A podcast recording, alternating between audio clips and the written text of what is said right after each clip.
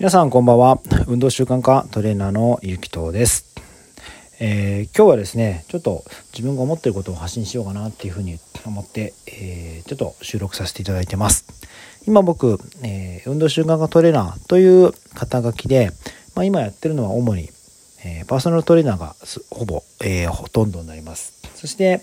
えー、習慣化オンラインサロンというところで無料の、えー、ゆきトレゆき僕がゆきとなのでゆきとのトレーニングということでゆきトレを、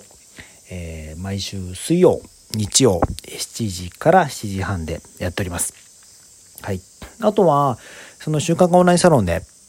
えー、有料の、えー、グループのトレーニングプログラムさんかげつの、えー、プロジェクトなんですけど、えー、腹筋割りゆきと軸というところでやってます。で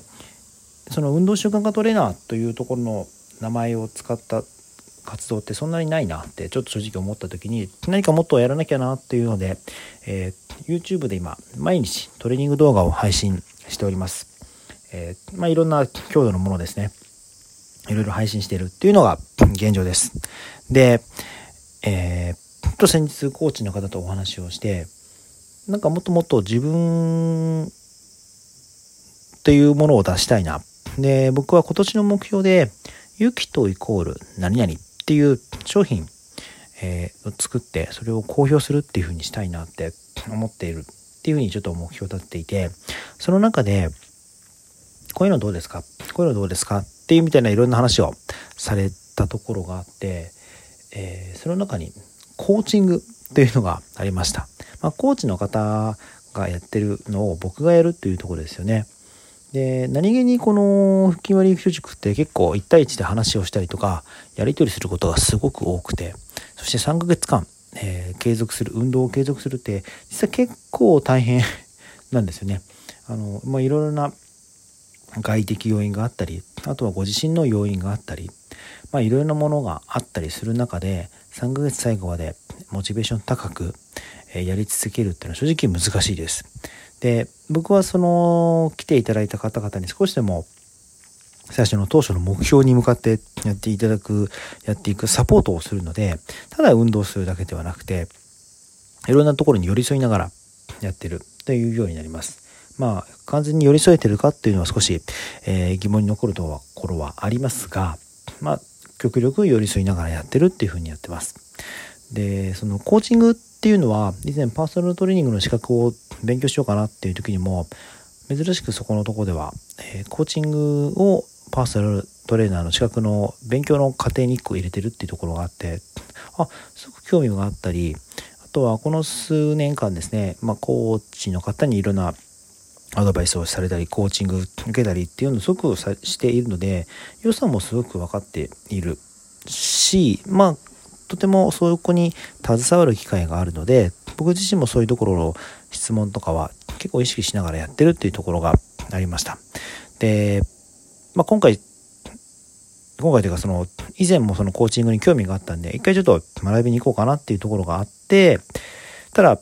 優先順位的に今じゃないなと思って、まあ、やらなかったっていう背景がある中でまた今回コーチングっていうところが一つポンと出てきまして、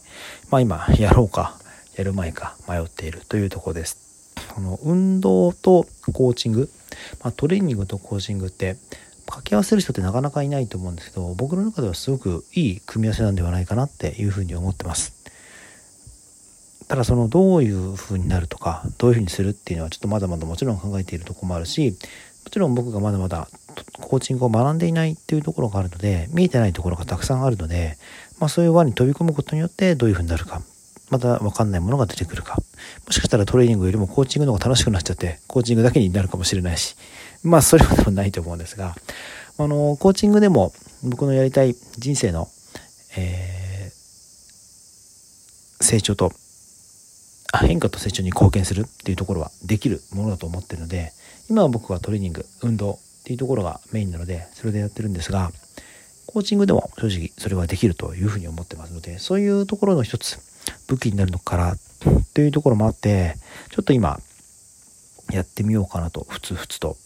思っております。すごく専門的に勉強するわけではないかもしれないんですが一つちょっと自分の中で試してみたいなっていうふうに思っている次第であります。